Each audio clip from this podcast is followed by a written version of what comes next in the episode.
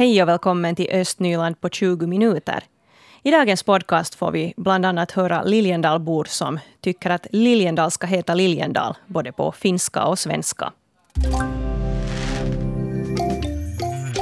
Mellan den 22 juli och 2 augusti så ska närmare 45 000 scouter från 133 olika länder delta i en sån här världsjamboré i USA. Och en jamboree det är alltså ett storläger som ordnas vart fjärde år. Och från Finland så ska drygt 900 scouter delta och 40 av dem hör till Finlands svenska scouter. Och vår reporter Rebecka Svedberg hon har nu tagit sig till Emsalöbron, eller någonstans där i närheten av bron vid Kugghamnen befinner hon sig. Och hon ska höra lite vad våra lokala scouter här tycker om det här lägret och hur många som ska delta. Becky, är det en fin morgon där vid BSS Kugghamn? Det är nog en jättefin morgon här. Vi sitter och beundrar här den här Emsalöfjärden. Det är lugnt och just skrattar vi till, till fiskmåsarna som just här passligt i sändning börjar skrika och ha ljud. Men som sagt, jag har med mig Taika Klemola och Alex Westerlund. De är de här två östnylänningarna som ska fara iväg till, till USA på måndag. Hur känns nu det här, Alex? Det känns jättebra och jag har väntat på det här jättelänge och nu händer det faktiskt. Så det är jätteroligt. Mm. Och vad säger du Taika? No, det blir nog jätteroligt och jag har väntat på det också ganska länge. Men nu börjar det sen stressa igen att få med mig allt och sådär. Mm. Det är så att man har egentligen bara en chans i, i livet. Det här ordnas vart fjärde år och det, man är mellan 14 och 17 år och nu är ni, ni är 15 år och ni ska åka alltså till, till USA. Temat för i år är Unlock a New World. Hur mycket vet ni vad det här temat handlar om? Nå, äh, no, ja, jag vet nog sådär passligt mycket. Uh, jag ser det så som att uh, träffa nya människor och lära mig om kulturer och andra scoutkårer hur de funkar i andra länder. Jo, no, det är ju typ det jag också vet om det. Det är ju ett, ett tio dagars läger så ni hinner säkert med ganska mycket. Hur mycket vet ni vad ni ska göra där borta i USA? Nå, det är mycket aktiviteter som är sådär att man gör någonting men så finns det också sådana som man diskuterar och så här men jag vet inte hemskt mycket noggrannare sådär exakt vad vi ska göra. Hur är det med dig Alex? Vad vet du om programmet? Uh, no, det finns många aktivitetsdelar. Till exempel där finns en skatepark och så finns det mountainbiking och bara hiking och det finns mycket trevligt att göra där så det här kommer nog vara en bra experience. Ni ska då alltså åka till USA. Har ni varit där tidigare eller vad har ni för uppfattning om, om det landet? Uh, jag har aldrig varit i Amerika förr så, och jag är den första från familjen som far till Amerika så det är spännande och roligt. Och jo. Nå, jag har varit där som tvååring att jag kommer nog inte ihåg hemskt mycket. Det är ett väldigt stort läger. Vet ni hur många deltagare som är på väg dit? Ungefär 45 000 personer. Va, vad har ni nu för förväntningar på det här lägret? Uh, jag väntar på att uh, få sån en experience. Jag vet inte vad det är på svenska. Uh, men så väntar jag också på att få nya vänner för att tänk nu, det kommer sådär många människor så man lär sig ju jättemycket där och Nå, just att typ få nya vänner och lära känna andra människor och deras kulturer och typ hur de lever i andra länder också. Vi kollar faktiskt just upp här på, på telefonen på karttjänsten att vart de nu riktigt ska åka. Det är till West Virginia. Dit ska de nu alltså åka med ungefär 900 andra finländare. Och nu Robert Holmberg, du är vice kårchef för sjöscoutsorganisationen Fribytarna. Vad, vad går den här er verksamhet ut på? Vi är ju då alltså en sjöscoutkår så vi har verksamhet till sjöss på somrarna. Vi har en egen segelbåt som just nu för tillfället också är ute och seglar och sen på vintern har vi mera då klassisk skogsverksamhet. Vi har förläggningar, vi har en egen utfärdsstuga där i Stensböle där vi ordnar verksamhet och i de här närliggande skogarna i Borgå så ordnar vi sen olika övernattningar och liknande. Ni har strax under 100 medlemmar. Hur stort är det här scoutintresset bland ungdomar idag? Nu är det stort och scouterna jobbar väldigt mycket för att också öka på det här medlemsantalet. Och, jag tycker det är bra att scouterna hela tiden håller på att modernisera sig för att inte tappa terräng så att säga. Att just nu har Finlands scouter ett stort projekt på gång med några sådana här youtubers där de då försöker locka med unga till, till scouterna. Och visst håller det på kanske i någon mån att lite sjunka men vi hoppas att, att medlemsantalet skulle lite stiga igen och att folk skulle fatta intresse för scoutingen. Och nu är du då som sagt redan för gammal för att åka till USA på det här lägret men har du själv deltagit på det här lägret någon gång tidigare? Nej, jag har faktiskt inte själv deltagit. Min chans skulle ha varit i Sverige och det skulle ju ha varit ganska nära och passligt men av någon orsak så funkar inte marknadsföringen riktigt då när det var min tur så att säga. Mm. Har du någon koll på att har det tidigare åkts till, till USA just från fribytarna? Eh, det här lägret har alltså inte ordnats i USA då tidigare men till Japan 2011 så hade vi en deltagare och till, till Sverige hade vi två tror jag. Men för de som inte åker till USA så har ni också ett sommarläger som är i Lovisa nästa vecka. Vad kan du berätta om det här? Ja, vi ordnade ett läger tillsammans med en kår från Sibbo och två kårer från Lovisa. Vivaldi 19 heter det här lägret och börjar då som sagt nästa vecka. Och där ska vi ha ungefär 140 deltagare varav då 30 ledare och 110 deltagare så att säga. Vad annat har ni på gång så här sommartid? Annars så väldigt flitigt seglande och egentligen så, så blir den här andra verksamheten lite i skymundan under sommaren förutom då det här sommarlägret. Så börjar det snart bli dags att planera höstens program och mötesgrupper och evenemang och så. Men vi hoppas att, att ni får en fin sommar och vi önskar er alla en riktigt trevlig sommar och lycka till på lägret i USA och lycka till på lägret här i Lovisa. Tack!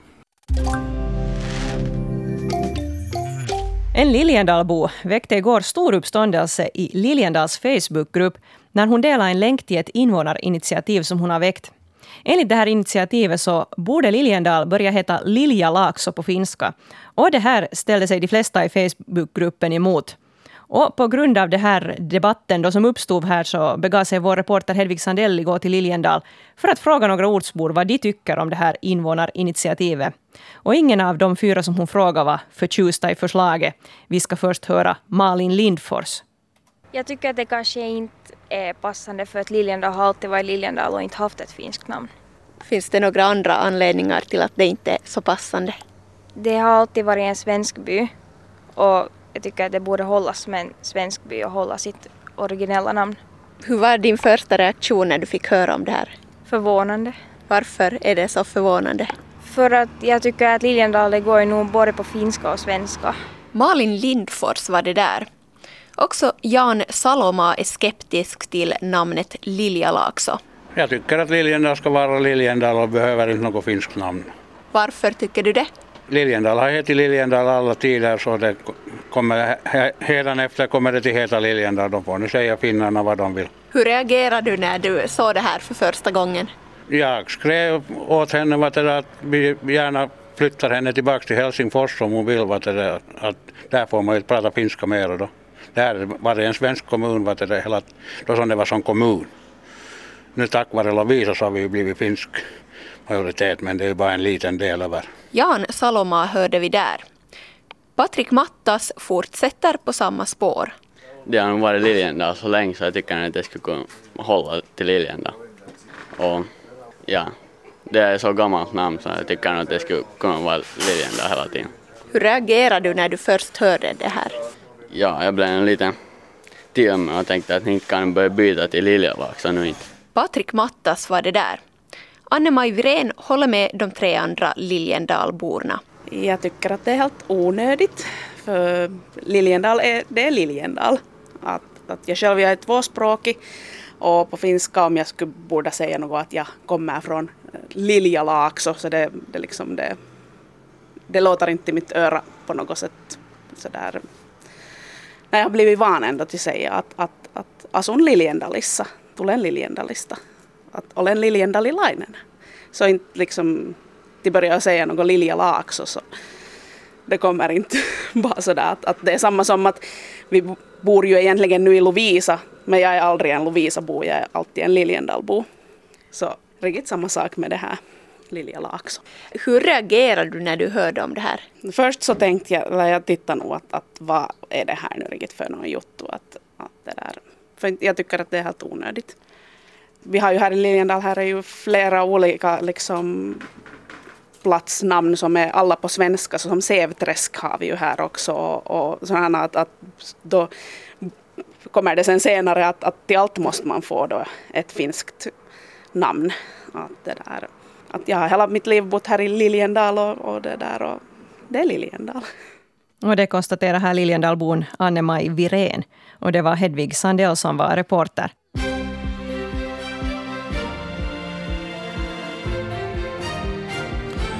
Och här är de östnyländska nyheterna. Klockan är halv tio. Jag heter Leo Gammals och önskar en god morgon. Antalet Sibbobor som får Folkpensionsanstaltens bostadsbidrag har minskat. I fjol fick 1198 personer, eller 5,8 procent av invånarna, bostadsbidrag, vilket hör till det lägsta antalet i hela Nyland. Bara Borgnäs hade ett lägre antal bidragstagare med 4,8 procent av invånarna. Bostadsbidragets storlek avgörs av hushållets utgifter, antalet barn, bostadens läge och hushållets bruttoinkomster. Bostadsbidraget i Nyland var i fjol 435 euro per invånare.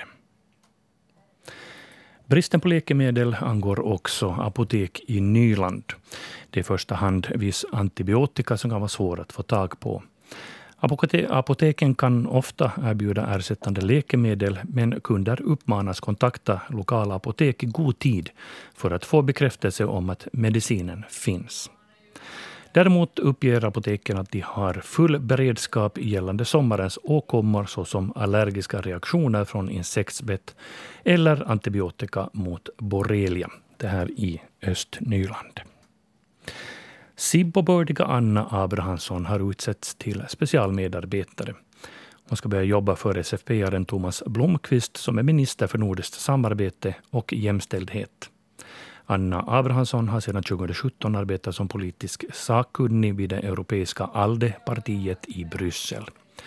Hon inledde sitt arbete som specialmedarbetare för minister Blomqvist i augusti. En Liljendalbo har väckt ett eh, eh, invånarinitiativ om att eh, byn ska börja heta Lilja Laakso på finska. För tillfället heter Liljendal just Liljendal på båda språken.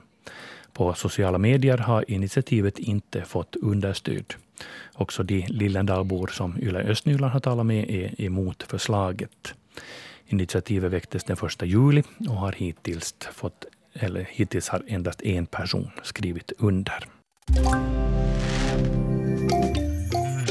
Vi ska nu få träffa en Pärnobo som studerar örtterapi. Katarina Rosensköld heter hon.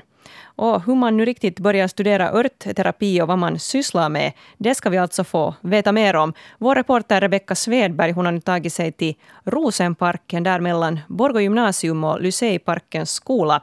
Becky, jag vet inte hur det är med Rosenparken, men ser man några örter där också? Ja, no, rosor finns det faktiskt gott om dem många, många buskar blommar. Här är fina röda och, och gula och, och, och ljusröda rosor. Vi står här på, på gräsmattan och njuter. Solen värmer så här härligt. Med mig har jag då alltså Katarina Rosensköld och du, du studerar nu till örtterapeut med en sån här brevkurs. Hur, hur har du hittat på att, att studera något sånt här? No, det började ju med att jag var intresserad av vilda örter och eh, började lite smått och sen så hittade min man en en utbildning i Tammerfors med vilda örter som att bli eh, naturresursproducent och rådgivare. Och under den tiden så lärde jag mig mer om vilda örter och hur man känner igen dem och vad man kan använda dem till. Och när man läser om vilda örter och hur man kan använda dem eller så, så kommer man alltid till den här medicinska delen av det. Och då kom jag på att då kan man ju studera till eh, örtterapeut. Och det betyder alltså att du vet, få reda på hur de här växterna äh, verkar i din kropp och hur du kan få ut av dem och hur du kan använda dem. Hur, hur skiljer örter sig från andra såna vanliga läkemedel? Äh, det finns idag på, i dagens apotek så är det ungefär 25 eller 30 procent av apotekets läkemedel som kommer ifrån växterna. Även om de idag är nu syntetiska. Men det, det som man kan säga är den här aspirin, acetylsyran. Så den kommer egentligen från älgörten eller eh, vide trädet ifrån barken där. Så att om man är känslig för den där aspirin så ska man då undvika älgörten. Det ju, finns ju en hel del örter. Vilka örter kan man använda som, som läkemedel och var kan man hitta de här örterna? Nå, i princip så alla örter kan man använda som läkemedel. Um, sen definitionen på örter så inberäknas också träd uh, i, inom det här. Uh, man använder bara uttrycket örter. Um, det finns alltså i din vanliga trädgård, uh, i, ute i skogen. Till exempel här finns det. Men definitionen på vilda örter så finns inte i den här trädgården för att det är inte i stadsparken men visst örterna kan vara här. De finns här. Har du några exempel som du kan ta och berätta på vad det finns för örter som finns här i trädgården? Nå, om man tänker om du har en egen trädgård så är det ju trädgårdens värsta skräck kirskålen som heter vuohenputki på finska så alla förstår. Eh, så den sprider sig jättelätt och den är jättesvår att bli av med. Men jag har ett tips. Ät upp den. Eh, den på våren, så när de har, kommer de första skottarna på våren, så är de väldigt små och bladen lite glansiga. Då är de som bäst. Då kan man använda dem i sallad precis som vanligt. De kan, vilda örter är lite mera beska än vanliga odlade salladstyper och sånt här. Så, men det är meningen att de ska vara beska. För den beska hjälper din matsmältning. Så att du kan ta hand om maten som du får i dig. Vad, vad gör man då med de här ärtorna? Du sa att man kan äta dem direkt så här, men hur, hur gör man för att använda dem? No, um, ehm, vissa örter, väldigt många örter, till exempel maskros, kirskålen, så kan man använda som sallad. De små bladen så kan du använda dem bara i en vanlig sallad, eh, helt råa. Eh, sen kan man torka dem eh, och använda dem och dricka dem som te.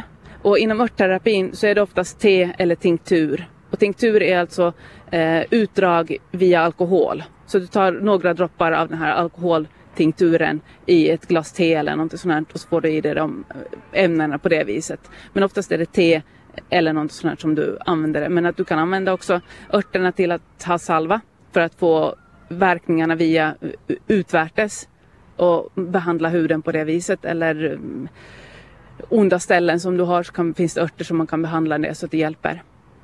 Det ju, man vågar ju kanske inte riktigt gå och plocka och sätta i munnen precis vad som helst. Vad finns det så här för risker med, med att äta sådana örter? Vad är, vad är bra att tänka på? No, för det första ska du veta att du faktiskt äter kirskål och inte någonting annat. Att kirskålen har ehm, um, sådana här förväxlingsarter som är giftiga. Så du måste faktiskt veta att det är kirskål som du äter. Um, och det är ju det som är grejen med vilda örter. Att du faktiskt måste veta vad det är du tar så att du inte tar någonting som är giftigt. För det finns ute i skogen. Um, det andra är att vissa örter som johannesört till exempel. Uh, så den hjälper ju mot uh, att pigga upp sig på våren eller sånt här. Men å andra sidan om du äter något annat medicin under tiden så är johannesört väldigt, den hämmar den här andra medicinen som du har. Den hämmar dess effekt så att du kan må väldigt dåligt eller du kan få till och med bli väldigt, väldigt sjuk därför att om du då tar den här örten som hämmar din medicin som du tar för att hålla dig vid liv så då kan det bli riktigt skadligt. Så man måste vara försiktig med de här örterna och inte bara gå ut och ta vad som helst. Mm. Du, ja, johannesörten, finns det andra också örter som är så här som påverkar de här vanliga medicinerna? Uh, det är nu främst, ja det finns andra också, men det är ju, det är ju främst Johannes, Johannesörten som är den farligaste så att säga. Sen finns det ju då älgörten är ju också en sån ört som, som kan ha det på grund av att den har då den här acetylsyran i sig. Eh, så den måste man ju då också vara försiktig med så att man inte tar sånt här. Men i allmänhet så vet vad det är du gör innan du börjar äta vilda örter. Östnyland på 20 minuter är en Svenska Yle-podcast och det finns flera poddar på arenan. Jag heter Katarina Lind. Tack så mycket för sällskapet. Vi hörs.